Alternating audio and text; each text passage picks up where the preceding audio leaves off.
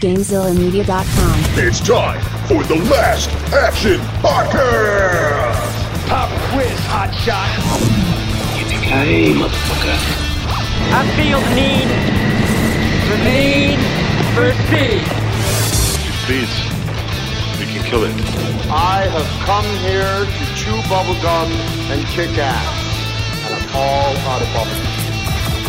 Come with me if you want to live. Welcome, everyone, to this week's episode of the Last Action Podcast. I am LPJ, and I am joined by my Korean sensei, Hovercraft Joe. Uh, what is up, LPJ? How do you feel about being called my Korean sensei?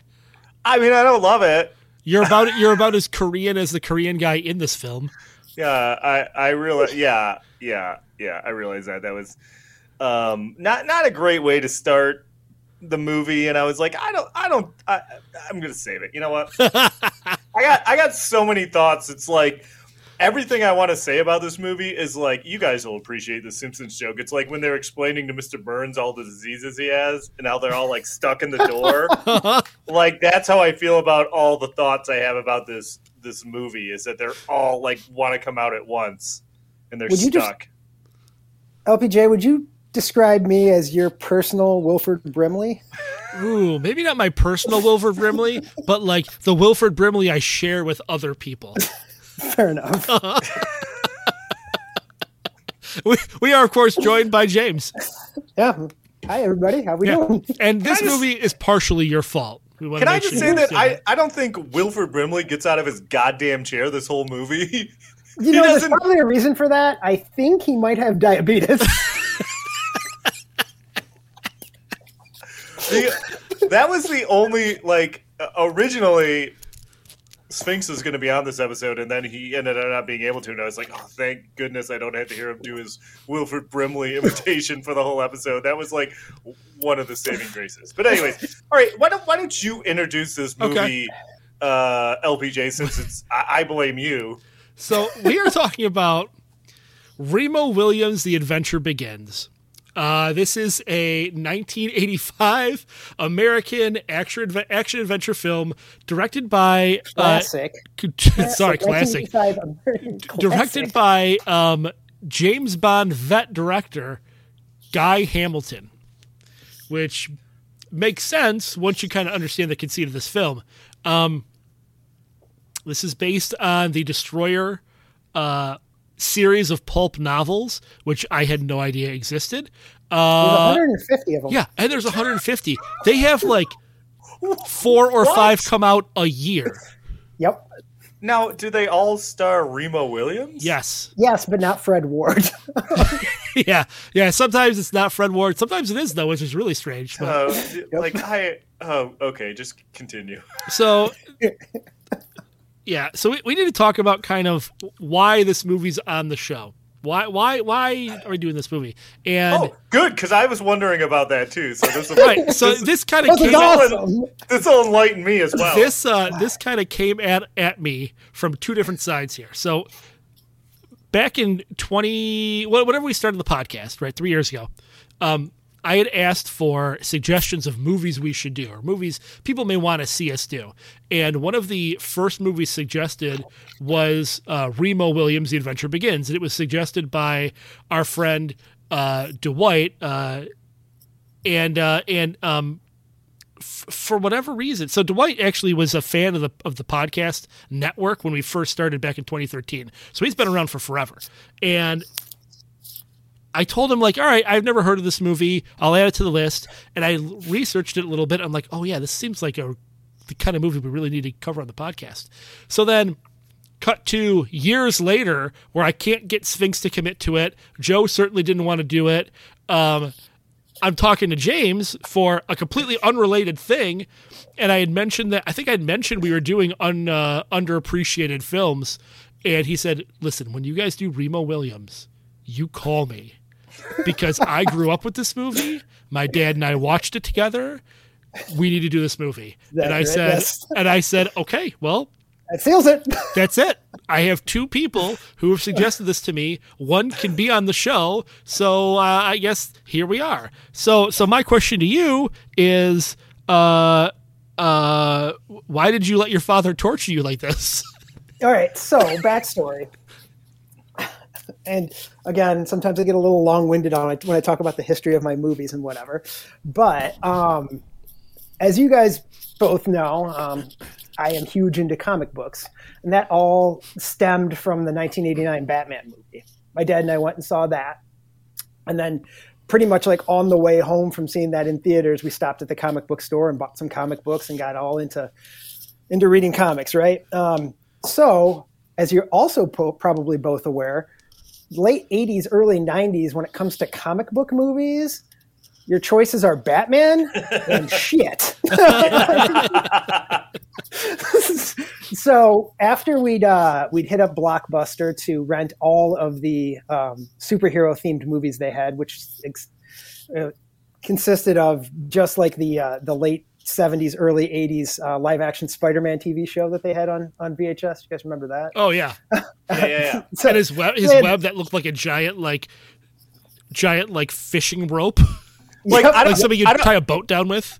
I don't want to interrupt your story here, but I will just say, i- i- as recently as like a year ago, I think it was during quarantine, I found and watched every single episode of that Amazing Spider-Man '70s TV show on YouTube. Watched all like 15 episodes of it. Anyways, go ahead. Wow. so anyway, so as you can see, the bar was low. Um, and and obviously like the Christopher Reeve Superman, but that, that was already established. I wouldn't count that as, as as comic book movies because that wasn't something new for us to to ingest. Um, so basically, back in the back in these days, you couldn't just like go on the internet and look up things. So every week he'd look in the TV guide for anything that was superhero related or fighting crime related about movies that were coming up. Remo Williams' The Adventure Begins was on TBS like every other month. wow. Okay. so, and we'll get into it when we describe the movie. But for 11 year old me, it was sweet. um, obviously, some things haven't aged well about it. Um, but So- just, just some things. So so your dad didn't read the books or anything? he didn't he didn't even know it was a book series so we watched it and then like he proceeded to then look it up um, in his database at work because he worked for a chain of bookstores and was like hey there's a book series hey it looks like there's a marvel magazine series which at the time right after this movie came out marvel released a series of like full-size black and white magazines um, that like they were comic books but they were Right. magazine size um, and there's about 12 issues of those i have all those and then they then for some odd reason six years later they released a limited edition mini series that was actual comic book size um, anyway I So- assume you have that as well. I yeah, I, I have that. Um, I, yes, I do in fact have that as well. Um, but the so also to 11 year old me at the time, I would not gra- I couldn't grasp the fact that there is. What do you mean there isn't a second part? It's called The Adventure Begins. Give me the adventure continues. like, Right. Yeah, yeah. So- they were they were really shooting high by naming this "The Adventure Begins." yeah, yeah, that was probably a misstep. Maybe maybe one of the missteps in the movie. yeah, one one of few missteps, right? Yeah, but uh, but so it was on all the time on TBS. I can think of probably I probably saw this movie like twice a year, four or five years in a row, between the ages of eleven and sixteen, just because this- it was on TV. How did this never get brought up when we were kids? Because we've known you for a long time. We've hung out a lot. Like, Yeah, how did this never get brought up? Well, and then furthermore, it's, you, you loop us in with like hell. You worked in a video store. Yeah. I can't believe I never brought it up to you there. I don't let know. alone the fact that that every Friday night Jody would go and rent two move two to three movies that would that would fall into this category of like. Well, he had two criteria. It was explosions and boobs. This doesn't have boobs. I Right. mean, those are those- those are good. I mean, not bad criteria though. Uh-huh. No, but uh, but yeah, I can't believe this has never come up, and I think it's only because it wasn't ever like if you think about all of the the comic book interactions that we had Yeah. by the by the time the three of us were going out and buying comic books together i already had the 15 issues of remo williams or sorry the destroyer um, that existed so there was no further reason to bring it up because they weren't releasing anymore you know what i mean That's fair. Where there, there was never a window when you're like, "Hey, you guys should see this movie where the guy from Tremors runs over wet cement." amazingly no i didn't didn't bring that up or, Uh, or hey you know dirty dancing what if baby's dad dressed up like a korean guy Uh, anywho go on all right, uh, Joe, I'll let you take it from here. Um, yeah, I don't. I, I might have like heard you mention this movie before, like just like doing it on the podcast, but it never sunk in. Cut to like a week ago. I was I, I was I was I was down in Florida. I went down to Florida for a wedding, um, and I just get a message on the Discord from LPJ, and all it says is like, "Hey, James is going to be on. We're doing Remo Williams. It's free on Tubi." And I'm like, "The fuck?" But like, I couldn't process it because I'm like, I'm on this trip, whatever. I'm like, okay, I'll figure it out when I get home. and then cut to this week when I'm like, oh, okay, I gotta watch this movie, and I'm like, wait, the guy that's not Kevin Bacon from Tremors is the star of this movie, and like Wilford Brimley's in it, and then I started watching it, and I watched it. Um, and like I gotta say, like I was kind of aggravated watching it, and then like I don't know about you guys, but the ads that Tubi made me watch, they were terrible ads. Oh, I had Hey, uh, I had to yeah. rent it. Like I paid to watch this, and it was worth paying to watch it. Oh, Uh, I watched it. it. It was watched, on Tubi and on YouTube. I watched it on both. Oh. Like, You watched it both. well, You I watched, watched it it in snippets. Oh. I, I watched it in snippets, and I couldn't get Tubi to load on my phone, but I could find Oh. the entire movie's on YouTube. Anyway, well, I watched it on Tubi. Um, so basically, I never heard of the movie. I now know it exists. Um, something like I, there's there's a when we get into the budget of this movie, that's something that kind of made me want to like like blew my mind. Then I found out that this movie got nominated for an Academy Award, and I wanted to jump off my second story balcony in my apartment because it got nominated for like best makeup at the 1986 Academy Awards.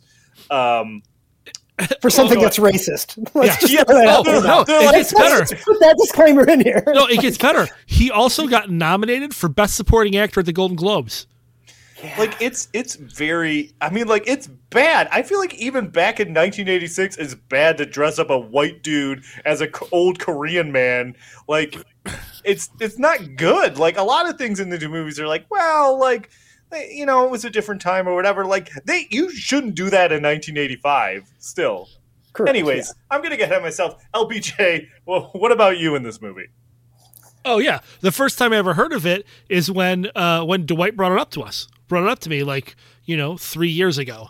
Uh, I had no idea what it was, no idea it existed, and then every once in a while, someone will pop in like to Discord or they'll mention this movie, and I I don't know why it's as, as cult why it's as much of a cult classic as it is, but Well, now that you've seen it, I think you know why. Oh yeah, that's it.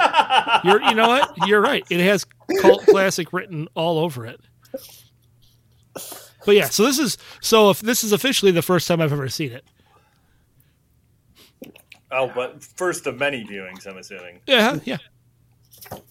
Which Um, reminds me, uh, later this month, guys.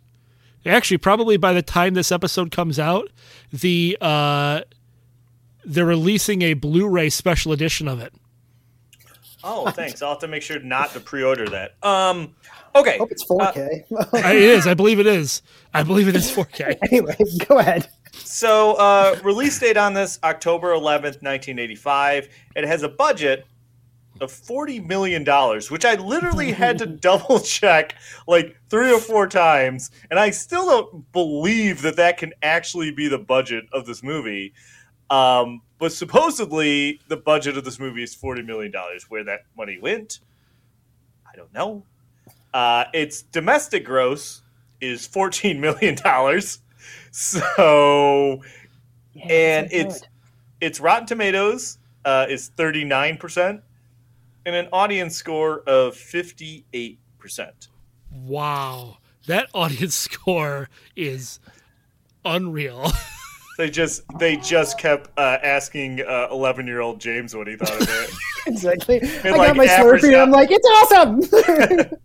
Um, okay, so uh, top grossing movies of 1985 are number one, Back to the Future. Uh, number two, a movie we have covered on this podcast, Rambo: First Blood Part Two, and number three is Rocky Four. Uh, other movies from 1985 that we have covered on this podcast are number nine, The Goonies, number 25, Commando, uh, number 50, Invasion USA, uh, one of our personal favorites. And this movie, uh, Remo Williams, The Adventure Begins, uh, comes in 58 in the domestic box office for 1985. Okay. So, cast of this movie. We mentioned Fred Ward playing Remo Williams, uh, Wilford Brimley playing Harold Smith, and the only other person I knew in this whole damn movie is Kate Mulgrew playing Major Rayner Fleming. What do you got for me, LPJ? All right. Well, you got Joel Grey who plays uh, Chiun in this. He's the he's the Korean guy. He, He's the white man playing the old Korean. the white man playing the old Korean. He, yeah, he's the 50 year old white man playing the 80 year old Korean man. right. He is um, kind of like a like a like a a great Broadway actor. He won um, awards for playing uh, in Cabaret. Uh, he's been in a ton of different movies. He's known as like kind of uh, an actor, singer, you know, dancer, kind of does it all sort of kind of guy.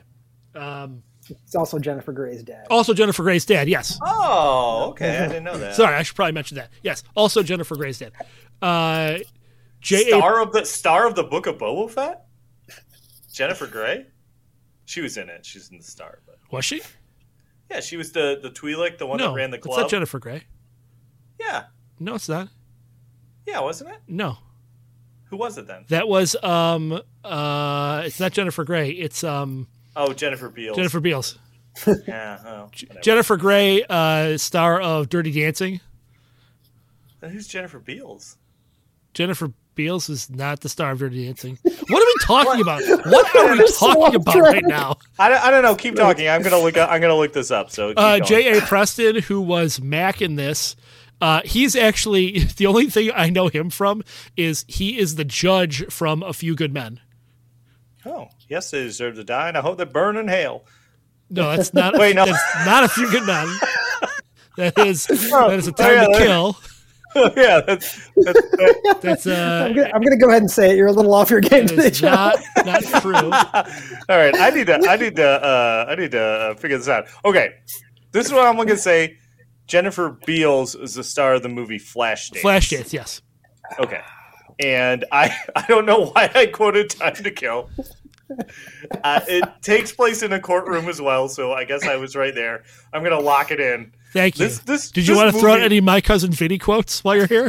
I've never seen my cousin Vinny. Oh, Um, that's a good movie. Oh, this. Utes? I just this movie is Anyway. me for a loop. Please allow me to continue. Kate Yeah, oh. Mul- Kate Mulgrew is in this. She's Captain Janeway in Star Trek Voyager. I said Kate Mulgrew. That was one of the three people I mentioned. I'm as I saying knew in I'm movie. saying it again. Reginald VelJohnson makes a very quick cameo in this. Fuck that. He's not in this movie.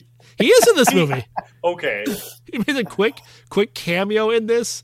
Uh, Gene LeBell is in this. He plays Red, one of the one of the bad guys in it. He is known as the godfather of grappling. He invented the LeBell lock, which is like a fancy wrestling move. He trained a bunch of the MMA guys. He's one of the fathers of MMA. Um, what else we got for you? Uh, uh, uh, uh, William Hickey is in this, who uh, is in. He's the the uncle in National Lampoon's Christmas Vacation with the toupee. No, nothing. Nobody. Okay. I mean, I'm familiar with that, but I wouldn't have picked him out of a lineup. There's a guy named Patrick Kilpatrick in this. Now you're just naming people. Again, where the fuck did the forty million dollars go? I like I literally don't Like every, I feel like we all need to Google that like independently right now to make sure I'm not crazy. I, I'm googling it again. No, again. we'll leave it. And so uh, the the whole conceit of making this film was they wanted to make an American kind of uh, like blue collar James Bond. So they got Guy Hamilton who directed Goldfinger and like Man with the Golden Gun, and they got uh, it's like a couple of the writers, they got some of the producers, and this movie looks like a James Bond movie from the late '60s. like it looks like later. it looks like a late Oh. '60s James Bond movie made in 1985. Uh, so they succeeded there, I guess. It, ugh, my gosh. So Yeah, here's yeah, here's a dollars. yeah. So and looked it up, and th- they said, uh, in contrast, this is fucking insane. So this movie cost forty million dollars, and it, Back to the Future, number one grossing movie, made two hundred ten million dollars at the box office. Cost nineteen million dollars to make. Wow. This So- movie cost double what Back to the Future cost to make.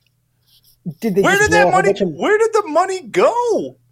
the Statue of Liberty scene? That had Like- to be it, right? Or blowing stuff up? Like, Like literally, like I said, Wilford Brimley sits in a chair the whole movie. He doesn't stand up. Again, I don't know if he could. Okay. net worths. I only have two net worths for you, believe it or not. Um, first one, Kate Mulgrew. She's got that sweet, sweet, whatever dumbass Star Trek show she's on. Uh, what do you, that sweet, sweet, dumbass Star Trek show money. What do you think, uh, LPJ? Five million. Okay, uh, James. I'll say seven million. uh, eight million dollars for uh, Kate Mulgrew. Uh, all right, uh, Fred Ward. Actually, Four dollars. crazy enough to think that he's actually been covered on this podcast, but because we did Tremors. So, what do you think, James, for Fred Ward? He's got that sweet, sweet Tremors 2 money. that was the electric boogaloo, right? Oh, you know what? He's got that sweet, sweet playing DJ Qualls' dad in Road Trip money. uh, I'll say uh, less than a million. All right, what do you think, LPJ? Ooh, two million. $3 million for Fred Ward. So, Wow. Yeah, You know what? Not They- from this movie, though. Are you kidding me? For as much as I played it on uh, TBS, I'm sure he's getting lots of That's true. residuals. Yep, that's true. I. All right, so we mentioned the director Guy Hamilton. LPJ's already covered him. Um, the writers, so like we talked about, it's based on a novel, and that's written by Richard. Why is there two people writing the novel? Because there are two people writing it. Oh, okay. Yeah. Richard Sapir and Warren, Warren Murphy. Yeah, they both writing the like, you know, you, you write four books a year. It's going to take a couple people to do that. Maybe that's also why it's so disjointed. They just take turns writing sentences. it's it's like that like it's like that game where you write part of a story and then you just pass it off to someone else and they pick it up. Yep. Uh huh. and then the screenplay is by Christopher Wood. Although I heard that Guy Hamilton apparently was like uncredited, like actually wrote most of it. Is that true? Like I, you I know talked. Guy I talked to him. I talked to him. He said. Uh, he said, "Yeah, it's true." He said it's absolutely true. Um, okay, music. Music by Craig Safan, and we're gonna play the main. we're gonna play the main Remo Williams theme, or at least part of it. I would say that this main part of it is like, I don't know, thirty seconds long, if that. How many times do you think they replay this throughout oh, the course of the Oh, movie? this thirty seconds is ninety percent of the soundtrack in this movie. That was like the only thing we don't we don't really message a lot about the movies when we're watching them, saving it for the podcast. But that was like the one thing uh, LPJ messaged me, and he was like, "Yeah." He's like, "Get ready for the Remo Williams theme. It's like 15 seconds long, and they play it 8,000 times." Except Um, at the beginning when they play it for four minutes straight. The, Yes. the only the only thing I messaged LPJ, which he conveniently didn't respond to, was just started watching this Remo Williams movie. I hate you, LPJ. I just left it. Didn't respond to that, but uh, so we are going to play uh, this part of the Remo William themes, correct? Yep. Here we go. All right.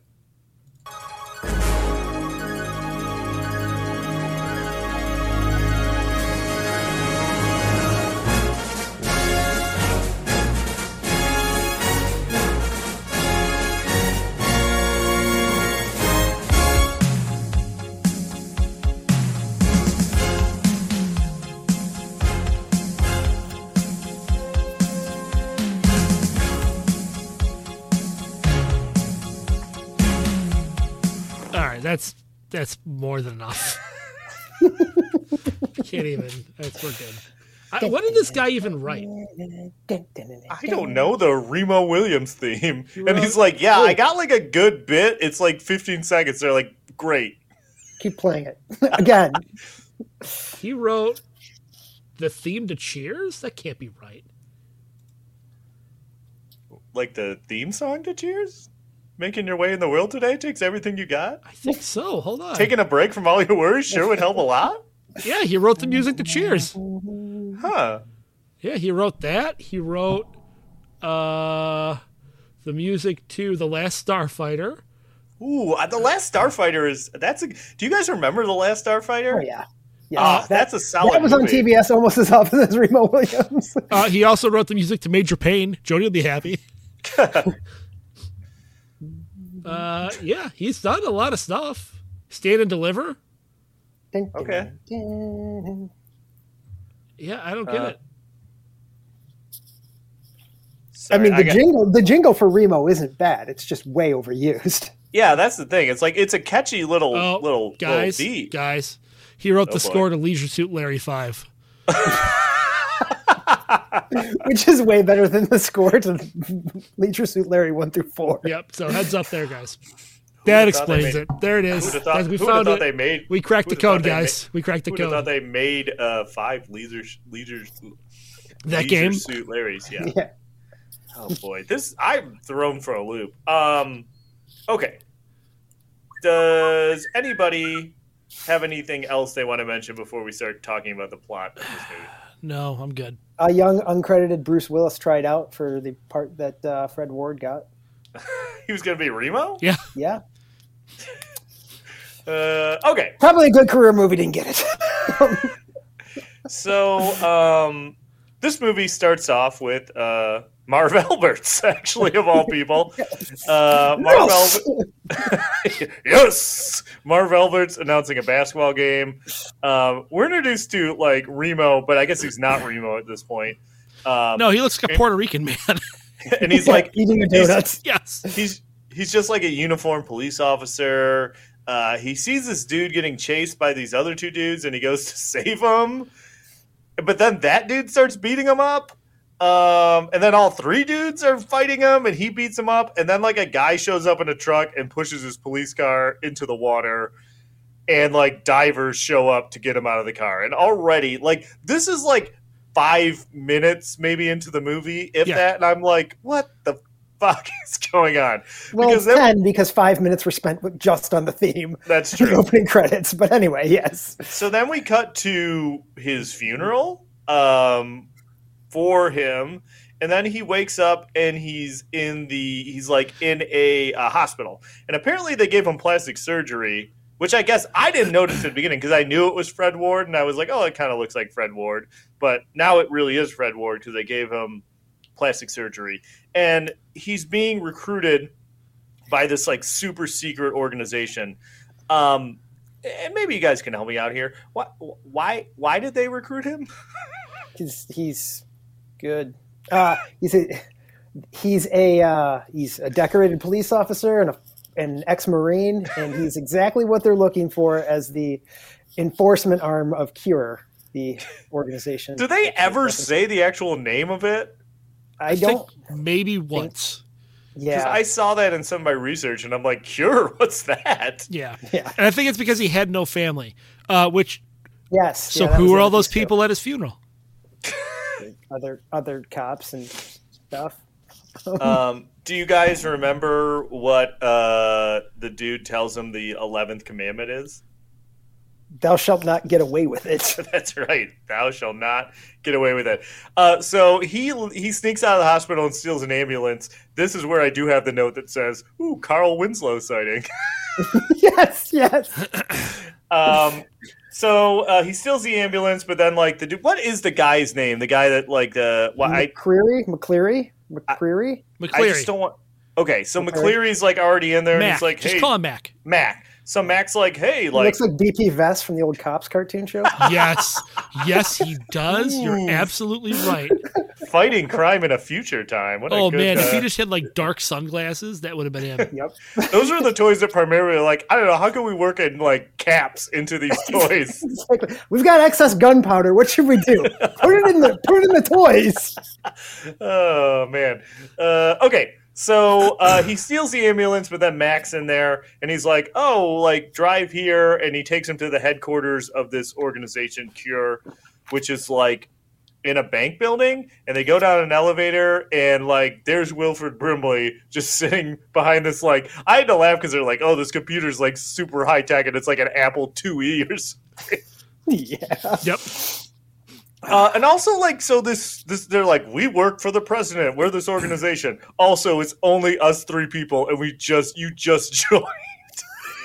and I feel like I thought I was like, well, that's probably for like budget reasons for the movie. And then I found out this movie cost forty million dollars, and I was very confused about it. So, so I have a question.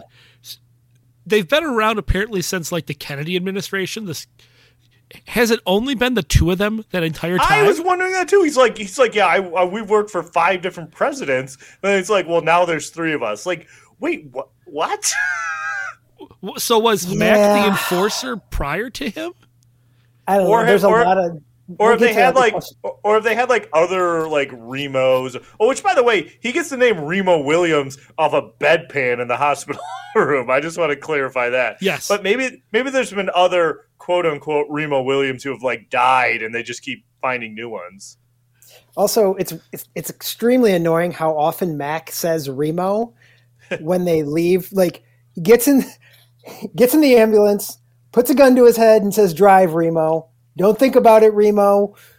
What are you doing, Remo? Like, I get it. His name's Remo. You don't have to use it every single time you talk to him. Like you're the But one anyway. that gave it to him. Yeah. Um, So okay, so he's kind of forced to join this organization because they're kind of like, "Hey, you're dead, so there's not really anything you can do." Um, they're like, "Hey, we're going to give you the first job. You're going to go into this place and kill this guy. It's an old Asian dude, quote unquote Asian dude." And then this, okay, so this is where I, I first start to be like, "What? What is going on with this movie?" Because this guy, like, he tries to shoot this Asian guy, and he just starts dodging bullets. Yeah, in the weirdest way possible. Right? It's real strange the way he's dodging them. Lean. yeah, he's just like leaning out of the way. Like, listen, I under, but I, I don't think you could just like, oh, I hear someone's gonna pull a trigger and I'm gonna move faster than a bullet. Yeah. Um, also, Yeah. like, my next note says, "Eek, Remo's pretty racist," and this is before I realized that the guy playing the old Asian man is a white dude. So, um, uh, but it is pretty funny because the Asian dude, uh, uh, what's his name? Ch- Chien? Chiun. Ch- Chiun. Chiun. Chiun. Chi- Chien. Tien. Chiun. Uh, Chiun. Chiun uh, kicks his ass, uh, and then it turns out that like this three person organization, Chiun is the one that trains people for him. I don't know. Like I didn't understand his connection to the organization, but they want him to chain, train Remo in the art of what's the martial arts that he's the master of called? Shin- shin- Sinanju? Yeah, I think that's it. That's oh, that was another, that was another random snippet that I read. Is that when they were uh, auditioning people for Remo's position, for the position of Remo, they uh, asked numerous actors if they'd ever had any experience with Shinanju, and multiple actors said that yes, they had taken years of Shinanju, even though it's a made-up martial art. So then we get so so he's going to train him. Then we get what I would say is like a sequence where we're where we get like some of him cha- training Remo, cut to Wilford Brimley on his computer, cut to training, cut back to Wilford Brimley on the computer. Just like somehow like he's able to spy on everything from this computer. He's watching like hearings inside the Pentagon. Yeah, Um, it's very confusing. Kate Mulgrew, she is she works at the Pentagon. She's in the army. Question I think mark? she, yeah, she's in the army. She's in army intelligence, I think, or or something, some kind of Which, by the way, how much of a creep is that guy she works with when they first introduce her? And he's like, yeah. "Ooh." He's just I'm gonna touch your hand and yeah, he's just like the biggest creep. And then she goes and sees the general, and like I'm like, I even know this says apparently everyone in the army is very sexist because they're like, well, you know, you're a woman and all this stuff. It's very I think that sums it up. Just a collective sigh of come on. And so cut back to uh, Remo. He's living in in Chen's place, Chen's place, uh, and I like how he talks about his like martial arts, whatever. How they've like done like assassinations throughout history, and one of the people that they talk about that they assassinated was Robin Hood. Yeah. Like I was like, oh, I was like, oh, okay. I do like the little bit that like uh, Chiun is obsessed with watching that soap opera. I don't know if we ever get. Maybe we do get the name of it, but I didn't write it down. But um, Yeah, that's they kind say of at one point, but I don't remember what it was. that's a, kind of a fun fun little runner that he likes the um uh likes that soap opera more training he does like that parkour course in the in the apartment um uh and then like okay there's a lot of training in this. Like yes there's so much training. This movie's Yes. long. This movie's what two hours long Over two, hours, yeah. long. He he does easily thirty minutes of training in this. But what I Yeah. find is weird is that like most of the training we see him do is like running or parkour based. We never really see him learn how to hit people or do any of that stuff. Like he walks on the roof, he does the stuff on the Statue of Liberty, he does the parkour course. Like, but we never see him like teach him how to punch or hit or do anything like that. Right. But does he really? yes. Like I don't remember him doing a whole lot of that anyway. Well, He beats up the guy with the diamond tooth. Yeah, but that's it. Yeah. Mm, That's Well, true. no, he beat, I mean, he beat up the guys in the Statue of Liberty. Kinda. Which oh I, I Yeah, I cannot oh. I cannot wait till we get to the Statue of Liberty thing because anyways, okay. Yeah, but to your point about the training, like this, I was rewatching it. I was waiting for the classic 1980s training montage. Yeah. you know, like with montage music behind it, a la South Park. Even Rocky had a montage. Yeah, but you know what doesn't have a montage? Remo Yes. Williams. They're like, we're just going to show you in real time all the training. How is this? I- I'm curious how this movie was cut for TBS because it, it probably had they probably had to cut it to fit a two hour time slot, which means they cut a fair amount of it for commercials. That's a good question, and and obviously that was 30 years ago, so I right. don't remember. So I'm thinking maybe the movie's better. On, alert, maybe the cut a half movie's better on TV. movie, and I don't know that I would miss any of it. So, like, yeah, you could cut out like a lot of the training, uh, and you probably would notice. So, like, okay, uh, okay, uh, Kate Mulgrew, she's at like this weapon testing thing at an army base. We should mention the main antagonist in this movie is a guy named Grove, and he's like an industrialist, kind of like building weapons for the military. Yeah. So she goes to this army training exercise, and one of his guns like misfires and straight up kills this dude. This guy. Uh, then come back. Oh, I forgot. We come back to more training. I forgot one of the training exercises is that he's hanging from the bottom of a Ferris wheel, and I'm like, yeah, I'm like, is this place they're at closed down? Because if not, why are they letting them? Why is no one stopping them from like hanging from a Ferris wheel? But then, like, I'm like, oh, it's like closed down and they just ran it. No, because then they get off the Ferris wheel and they go talk to a carney. So I'm very confused about Well- why they why they were allowed to hang from the bottom of a Ferris wheel. Hold on, it gets better. uh, uh, Fred Ward did his own stunts for that. Did he? That's Fred Ward hanging from that. Can you Yes. imagine if he's like, yeah, I, the Fred Ward actor dies making Remo Williams. the adventure begins. Oh, wait a minute. The Carney is the guy from yes, Christmas the Carter's Vacation. Christmas Vacation. Yes. Okay, there we go. Um, took a minute, but we're caught back up. um, I, I had to say though, I did think it was kind of funny when they win the giant Pink Panther and they're like walking out of the carnival holding it together, Yeah. and he's like, "Oh, this is mine," just so you know, I won it. That that kind of um, that made me laugh. I also kind of chuckled when he's like watching the soap opera and he's just holding himself up by his like fingers, just like Yeah. lifting his whole body up, just sitting there watching it. Um, and then I, I do kind of like that he just takes out that gun and like tries to shoot Remo, and Remo and like dodge two bullets, which is like, oh, I can dodge two. And then he goes to leave. He sends it back to the market to get rice. And he's like, ah, like don't you, you can't scare me. He's like, you used four of the other bullets yesterday, and he like takes a shot like right at his head. He's like, I reloaded. So I kind of I kind of like that bit. Um, so so then like we get back to a part where like Wilford Brimley's still on the computer, and I'm like, is he? I feel like like okay, this is a very specific reference, but Wilford Brimley's whole role in this movie reminded me of in Spaceballs when they had to put like the VHS of Spaceballs in to see what's going on, you know, and then like fast forward through the whole movie to get the plot. Like I feel like Wilford Brimley just had the Remo Williams VHS like playing on his computer and was just watching it the whole time. Dear Lord. Um, he runs on the beach and then wh- why does he dive into that mound of sand when he's running on the beach? so we can show you that he's uh, I don't know. That was so he- weird, and it never comes I up again, like in the rest of the movie. because you know it's showing you he's got control over. I don't know because So if you actually tried to dive into a pile of sand like that, you'd actually probably just break your neck. Oh yeah, Yeah. totally. because he dives, he just he's just running and he just literally leaves the ground, dives straight into a pile of sand, and then pops out the top of it. And you know, sometimes I like to read you guys uh, exact quotes from my notes. So here's the next one: He floats while running. What the actual fuck is this movie? that is the note that I wrote down because he's running, and then he apparently just starts floating because he's running on the sand and he's not leaving footprints. Okay, but Yeah, why but is Chiun, Chiun's standing over there saying float. float? But like, why is he able to do that?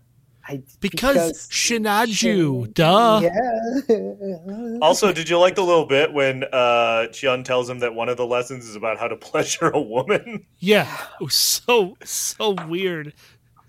Um, it really was, yeah. So then Kate Mulgrew's I don't I, you guys I don't understand this. So Kate Mulgrew like Wilford Brimley knows from his magic computer that she's like investigating Grove. Magic computer.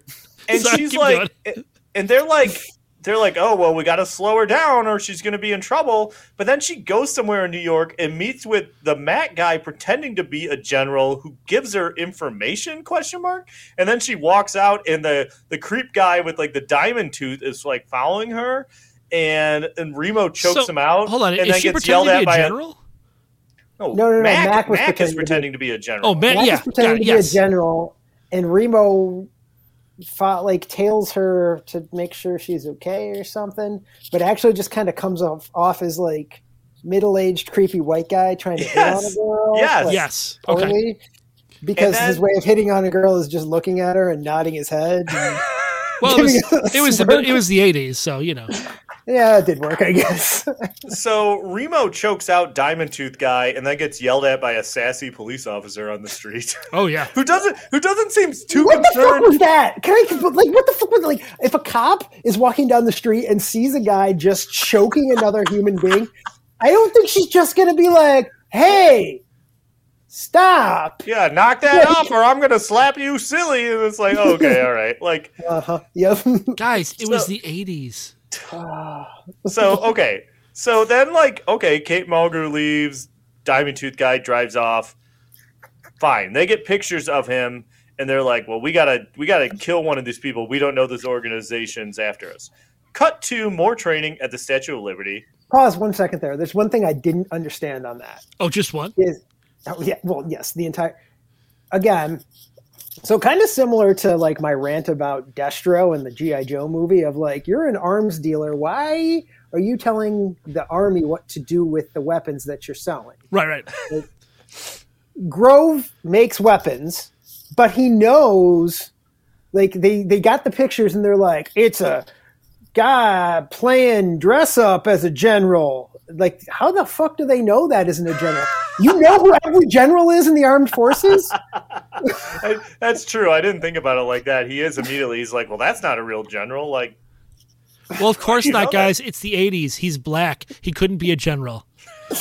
Ooh. so cut to more training. They're talking.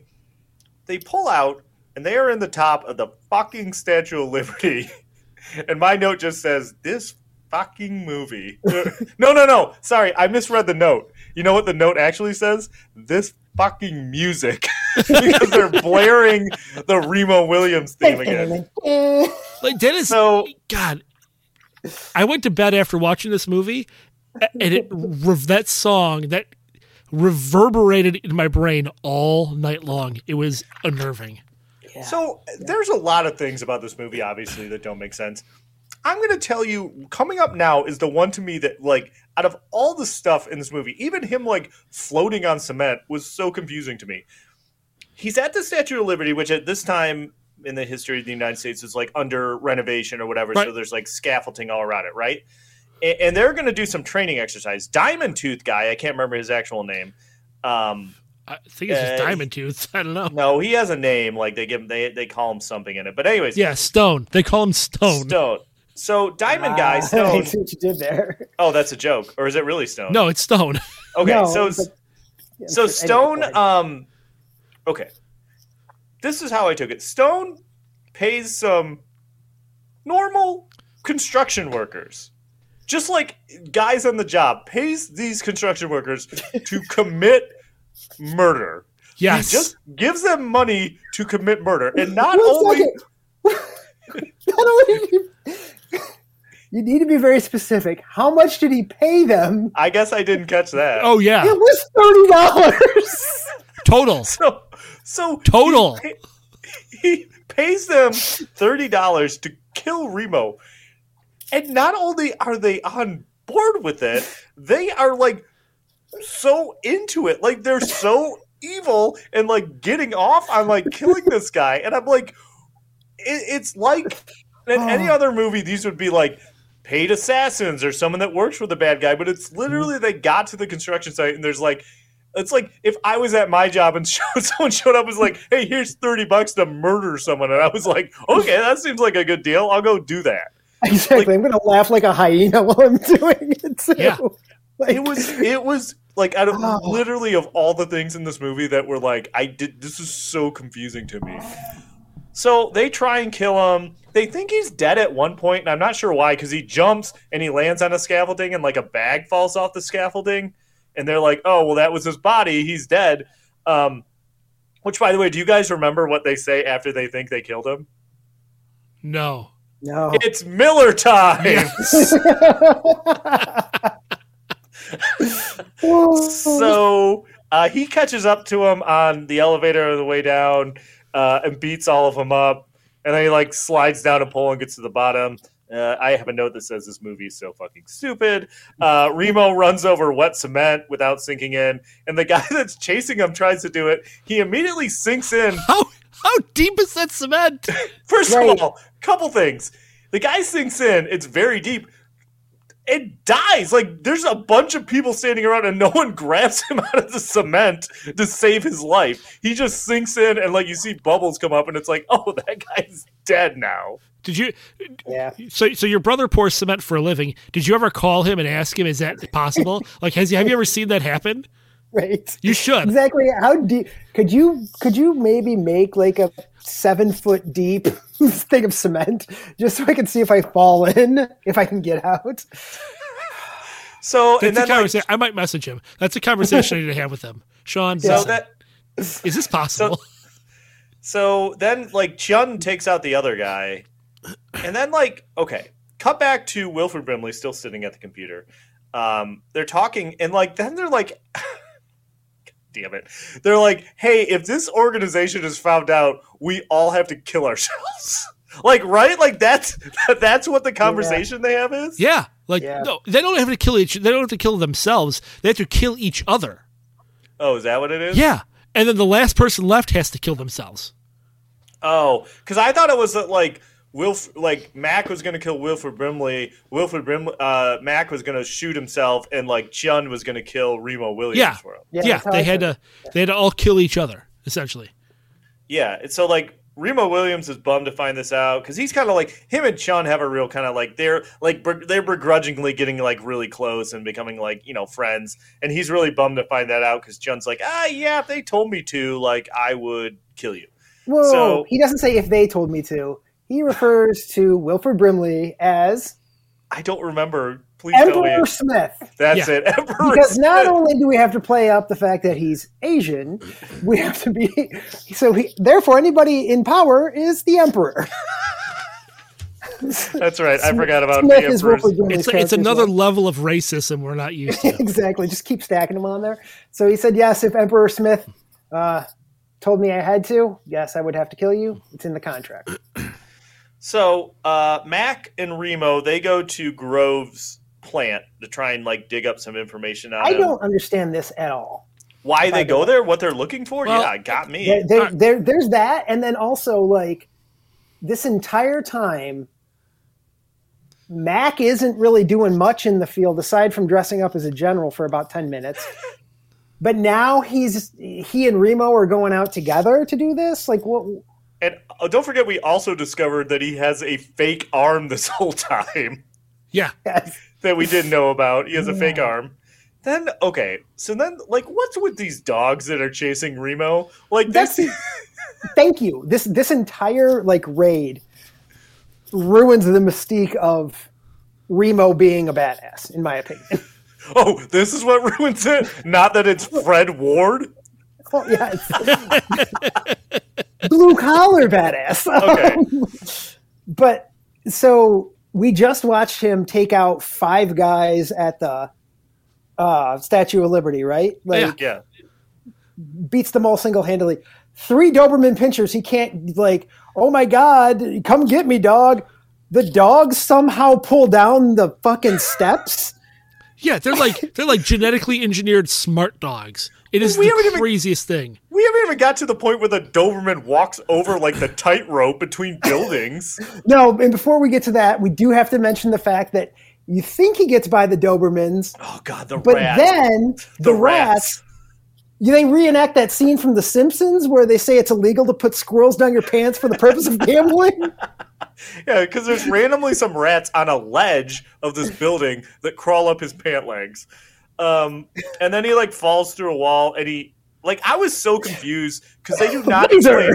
They like he stumbles into this room and I'm like, what the fuck is in this room? Like, is it a computer or whatever? I don't know. Next thing you know, there's this laser that blows up whatever it is, and I'm like, am I supposed to know what this is? we'll co- we'll come back to that. I think so. actually I think I know what that is. The, the like Grove's whole thing is he's trying to get a military contract to produce these Well, that, yeah. I, no, I'm saying they explain it because that, Oh, yeah. that's HARP. That's HARP. That's like the satellite he's building, but it's not real. He's just trying to get paid for it. So they have it set up so if anyone gets too close to it, it self destructs, so you Right, can't tell right, that right, it's yeah. fake. So meanwhile, um, Mac gets real information in this raid, and they go they go to leave. The Doberman's still fucking chasing them because it walked over a tightrope between buildings, uh, and then it like jumps and it's like he lets it like bite on his fake arm, and he like disconnects his fake arm, and apparently the dog's good with that because it just sits there chewing it. Um, and then they go By to the way, get a- that scene where you can clearly see his real Oh, arm yeah. tucked inside. um, anyway, so guys, he, guys, forty million dollars. God dang it. So Mac, on that arm? yep. Mac, They Mac went through a lot of fake arms. The Dobermans just kept biting through them. Mac, well, they had to, the, a lot of the money was to make the dog so smart. I heard they had to like. uh, so Mac gets shot as they're trying to escape, um, and, and but he's alive, and you're like, oh, like this is going to be a thing. But then he like immediately kills himself. He like cuts the tubes, Yeah. keeping himself alive, and dies. Um, Remo goes and talks to um, what you call it, Wilford Brimley, sitting at his computer again.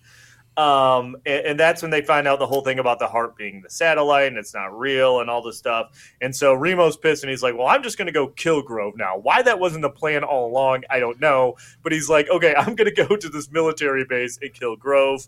Uh, Kate Mulgrew's there. Uh, they run into each other and he, she's like, Are you Army intelligence? And he's like, Yeah, I'm Army intelligence. She's like, Okay. Um, and then one of the other guys that works for Grove, I can't remember, not Diamond Tooth guy, but the I other think guy, his like, hey, assistant. yeah, he's like, "Hey, we're gonna go ta test this gun," and they lock him in a room that starts filling with gas. I don't know what this room's used for or why it fills with gas, but it does. well, it's, Pause it's for one second. it's for it's Did for you- it's for gassing people. Did you happen to notice on Remo's uh, army Wait. fatigues? Good. Okay. Uh, on Remo's army fatigues, did you happen to notice the name that was on his? I Yeah, did not. it said know. Williams. Yes. It had his name on him. Damn it. Um, Anyway, So I was really confused too because like the the diamond tooth guy locks him in and is like, "This is for my friends at the statue," and I'm like, "The construction workers." Well, then I remembered he was referring to the guy that drowned in the cement and the guy that Chiun killed. Um, so, like, I- th- this is baffling to me because like they're gonna die, right? Remo's not dead yet, but he's kind of struggling. So the diamond tooth guy puts on a gas mask, goes in the room, starts beating him up. Remo slams his head into the glass, cuts the glass with his diamond tooth, then pulls out his eyeball question mark and smashes the glass to get out of the room. Am I yeah, no, he pulls relaying that series No, of No, events that's, right? that's accurate. He plucks that eyeball out like a grape, just like So then, okay. So then him and Kate Mulgrew are kind of walking through the forest trying to get out. Chiun ends up being there. I don't know why, but he's there. Um, and he tell immediately tells Kate Mulgrew that women should stay at home and make babies. And I'm like, eek. Even for Preferably 1980, babies. yeah, even for 1985, that's a bit uh, that's a bit much. Um, they steal a truck. The truck has no brakes. It drives off the road. Uh, Kate Mulgrew and Remo jump out. Chiun can't make it out. It's a pretty terrible car wreck. He's fine? Question mark. Yep, he's good. Yeah. So, th- again, one of my problems with this movie in the rewatch, one of them, is how much Kate Mulgrew's character just becomes completely passive to Remo. Right. Like sh- up until up until running into him at the army base, and he's like, "Uh, yeah, I'm army intelligence, and you should salute me. I uh, I outrank you." Like she's questioned everything. She's been a total hard ass. She's the one that's trying to actually pin Grove for you know being dirty in some way, shape, or form. But then all, now all of a sudden she's just like, okay, I don't know your name even, let alone your rank or if you're even legitimate. But I'm just going to blindly go along with you because you need a love interest. like that's that's what I took that as. Yeah, Well, I would- it was weird. I would argue that her character, you could literally cut her character out of this entire movie. Yes, And she mm-hmm. she doesn't impact the plot at all, really. Like she like she's in the movie, and, and yes, she does some stuff, but nothing that she does really ends up impacting the outcome of the movie, right? no, yeah, it's No, I 'cause- think it's accurate. Yeah. yeah. There's Because no, like they're she kind of like a anything they're kind of she's kind of like a love interest, but it's not like they like really. But I think again because this was supposed to be the first in a series. The adventure begins. yeah. The next time she'd come She- back and okay that's fair um so then like remo's like all right i'm finally gonna go end this and he outruns a bunch of mines i guess like because there's a bunch of explosions um and then he why why is there a log on a zip line in this movie Apparently, they're doing logging there also. because he's like he escapes the mines and he lands on a log and then the log is lifted in the air and going down a zip line and he's hanging on to it Yeah. Uh-huh. I mean, when I mean when they do logging on a mountainside, they do haul them down that way. Why it's on a testing facility for weapons, I have no idea. Did you guys like that Grove's riding in the Jeep and he like beats up a member of the army, steals his gun, and starts shooting it at Remo, and then starts shooting the machine gun from the Jeep? Like, Yeah, who's in charge there? If you're if you're an arms dealer, I think that's what you're allowed to do. Like you're allowed on you're allowed on every single army base you could possibly you know think of, and then I'll, you can boss generals around. Like Yep. yeah, I mean, Destro does it all the time. Look at his relationship with Cobra Commander. yeah, that's true. So I'm going to describe the sequence of events that ends this movie, and if you guys need to interject, if I miss something, let me know. He drops the log from the zip line onto another pile of logs. They roll down a hill, much like the logs in uh, Return of the Jedi. Uh, they hit the Jeep, knock the Jeep off a cliff. He goes down there. Grove's not dead, pulls out a gun, tries to shoot him. He dodges the bullets, much like uh, Chiun did at the beginning of the movie. but Uh, worse. worse. because because there because he actually like does a spin around move on two of them where it's Yes. really it's literally just him walking around in a circle and that's him dodging. So But then he then he disarms them. He does the cool like taking the bullets out of the gun thing that Chiun does. He just like throws them over, and so he lands behind the jeep. Then he seemingly picks up a piece of kindling and just rubs it with his hand and starts fire? Question mark. Yeah, that's yeah, it. because his fingers are so tough because he's What? he's got that that Oh, board that the he's- the board. Yeah. yep, Oh so man, he's got what a calloused fingers. Yep. mhm. Oh, that is a callback. I didn't even think about that. So he lights it on fire. Jeep blows up. Grove is dead. Um, God damn it. So Chiun and uh, Kate Mulgrew are waiting at a at a dock at a boat. Uh, he gets there. He's like, "Where's Chiun?" And he's like, "He went looking for you." And there's all the army swarms in. Chiun runs across. Runs across the water like Jesus. I don't know if Jesus ran, you know, but like I, I don't know. You know, religion's not my strong suit, but like, so he runs across water. They get in the boat. They drive off. Leave Kate Mulgrew there, and they're he's arguing. He's saying that he hope he gets it home in time. They hope they get it home in time to watch the soap opera. Like, am I missing anything at the end of this movie? Nope, that's it. Why didn't the army open fire? Because they were so mystified by a uh, uh, white man pretending to be an old Asian man running across water that they they didn't know what to do. Because it's it's like an entire battalion shows up. Well, I would say this. Okay, I think at first they didn't open open fire because they didn't want to hit Kate Mulgrew. But when the boat took off, I don't know why they didn't shoot at the boat. because yeah, they he I don't even think Remo had finished unhitching the boat when the army showed up, and they proceeded to all get there and then just stand there, watch him run across. All the shots of them just like slack jawed when he he's like running across water. and then uh and then watch him drive off while talking about the soap Wow. opera, yeah. and that's the end. They cue the Remo Williams theme. Dun, dun, dun, dun, dun. I know I didn't watch the credits, but did it say at the end Remo Williams will be back? I don't know. I turned it I, off too. I yeah, I did not get that far into it. Okay, I'm was sorry. just curious. I don't know if you guys knew or not. yeah, it's so there. I think we did miss a couple of things as we were going through, and they were they were just specific quotes from Wilford Brimley that I wrote down that aged terribly. Okay. Uh, oh, I know one of them is bad. number one is was when they both happened at the around the time where during the discussion of hey we all have to you know basically die if we get found out right? Mm-hmm. And wilford brimley says because we can't embarrass the president. And, and- and i guess the office of the president in 1985 was much different than it has been in the past since then.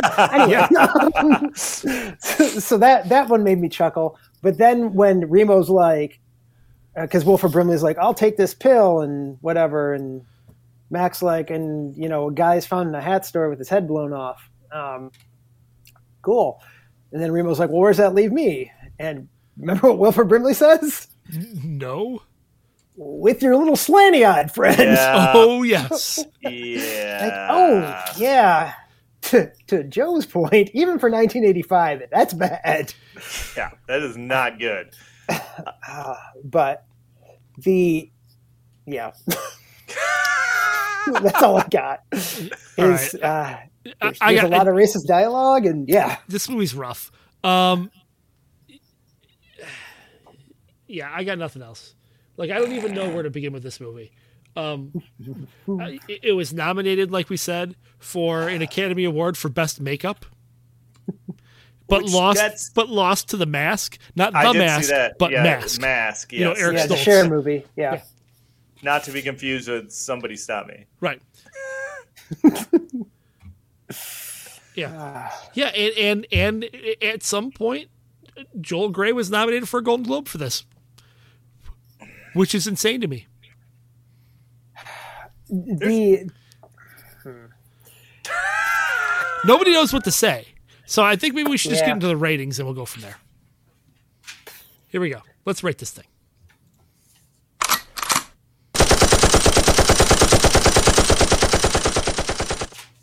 All right. As our guest, James, you get to go first, or have one of us go first. I am curious. Oh man, there we go. Sorry, the uh, the machine gun sound sound just went off again. Um, I'm curious to listen to. What was the last time you watched this prior to prior, prior to now? oh oh um probably sometime in the '90s. To be honest with you. So I'm curious Um, what you think now versus then. So my rating's going to be artificially high because it does have the nostalgia factor. That's Well, fine. yeah, Hey, that's fine. We we there's plenty of movies we covered that are like nostalgia will add a whole machine gun to it, so Sure. that's that's understandable. But again, if you ask 11 year old James, what does he rate this? It's five machine guns, maybe six.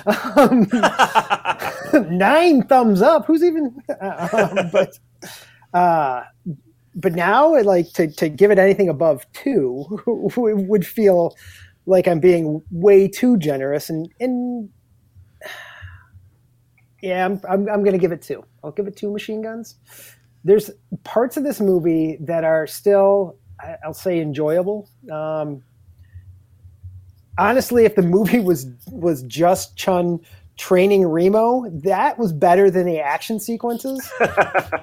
and like the dialogue between those two actually works out better than most of the other dialogue in the movie because it doesn't come across as blatantly racist in most cases. um, and yeah, there's like every time you think it's going to be something great, then all of a sudden you got rats down your pants. Like, that's that's the log line from this. That's gonna be our new uh that'll be our new like emoticon, LPJ. You got rats down your pants. With a picture of Remo Williams.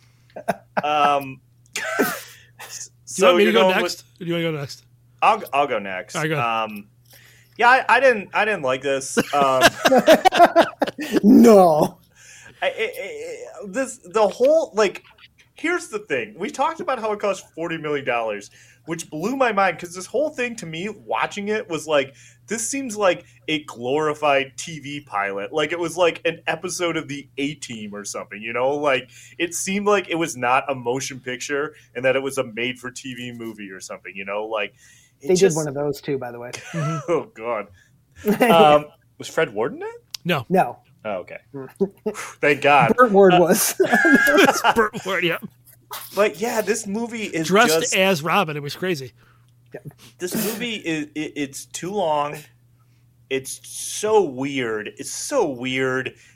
And like I guess like to your point, James, I guess they were like, "Oh, this is going to be a huge franchise, so we can we need to introduce all this stuff." And then, you know, but like it's just it is not I can say this, good or bad, it is not what I expected at all. Like when I started watching it, when that guy started dodging fucking bullets, I was like, "What is this movie?" So it's like I, I will I will give it a little bit of credit because it's definitely like you're not going to see anything else like this. Like this is like nothing else you have seen, and I I get to a certain extent why it has a cult movie status because we've talked about it before. Cult movies are all kind of weird, oddball like movies. You know, they're not necessarily good movies, but people latch onto them. So I could see why like and I could see why sitting around if we had watched this all together, like you know, like this would be a good movie to sit around and like bag on and like watch with a group of Yeah. friends and have some Yep. drinks and stuff. But it's not a good movie, and it's it's outdated. It's, it is very racist,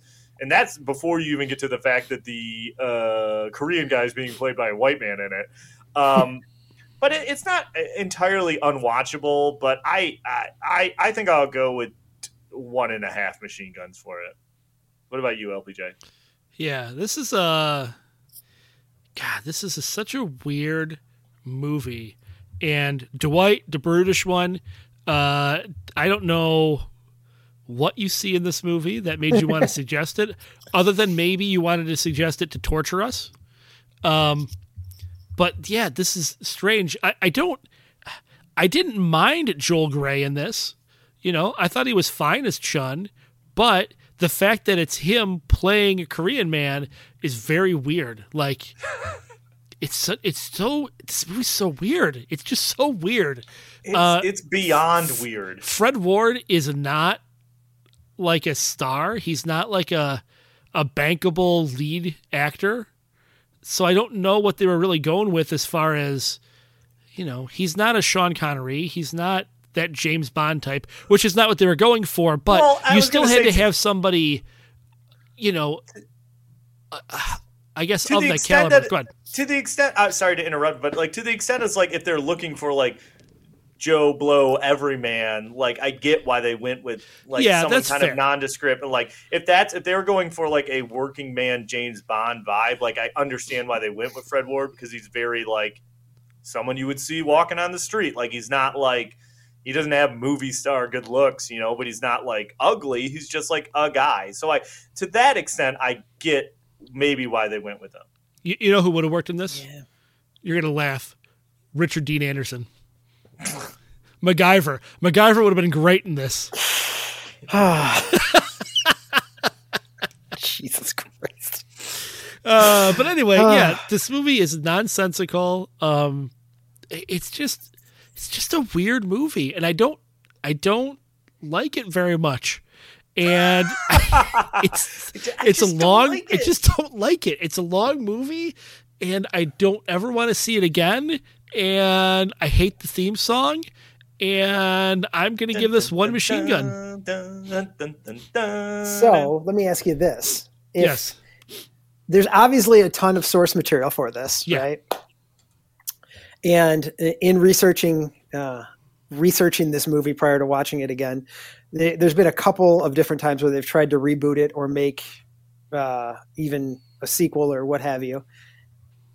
In Hollywood today, who would you pick to be Remo Remo Williams? As like an everyman. Yeah. Like you're you're launching this franchise. You get what they're going for. You realize the missteps of the first one. Who would you pick to be that that star that hold them down to to launch that franchise and why is it The Rock? No, I think The Rock is the opposite of who you'd want. Right, exactly. I mean, I think it would have to be somebody like a Chris Pine, you know, or Yeah. like um I think probably like Chris Pine would be fine. Um if they went like a more comedic route, you could do someone like a I don't know, maybe like a Paul Rudd, I guess, if you did like a comedic route. You could almost you could almost see like if they're going a comedic route, like not, I mean, like listen, movie stars are handsome, so all these people are too handsome. But like I could see I could see this movie working, like especially with like the interplay between him and Chiun with like a like a Ryan Reynolds, you know. Yeah. Yeah. Yeah, I could see that. Like because I, I do think again because I I've got a soft spot for it. I I do think the source material shows that like you could do like you don't you don't publish 150 books and sell Right. 40 million copies. Like they've sold over 40 million copies of Remo Williams stories. Yeah, So so there's a market for it if it's done properly. This was not it. Right? No, this Yeah. is definitely not it. What about like Um, um, so- what about like an Oscar Isaac? maybe Yeah. he's too classy for this. Yeah, you're probably right. yeah, that's true. Um, I, I, it is curious. Like it, it, it, that does that is a very interesting question, James, because it's like there's clearly something about this character and these stories that people are into. So like it is weird that they tried this kind of one attempt and it didn't pan out, and then they're like, nope, I guess not. But let's make like 90 more books. You know, like it is. yeah. it is weird. Also, uh, the thing that's gonna like, pr- I'm gonna wake up like in a cold sweat and nightmares trying to figure out why this movie cost forty million dollars. like, Yeah. I just don't understand why it costs so much money. There's no special effects. There, none of the, I mean, there's that one explosion, or maybe a couple explosions, but like, there's no, none of the sets are like extravagant. A lot of it is like they're out at the army base, or they're in a dark warehouse, or they're in that fucking office where Wilford Brimley's sitting at a chair. Like, I don't understand. Like, I don't understand that this movie cost forty million dollars. It was nominated for an Academy Award. Are like enough to drive me crazy. Also, here's another thing I thought of while I was watching this movie. LPJ has always made a long stance that he, he's never going to end the podcast.